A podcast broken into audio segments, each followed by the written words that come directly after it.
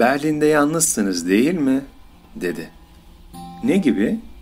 Yani yalnız işte, kimsesiz, ruhen yalnız. Nasıl söyleyeyim? Öyle bir haliniz var ki. Anlıyorum, anlıyorum. Tamamen yalnızım. Ama sadece Berlin'de değil, bütün dünyada yalnızım. Küçüklüğümden beri. Ben de yalnızım, dedi.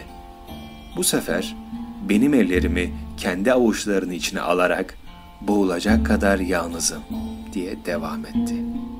Hasta bir köpek kadar yalnız.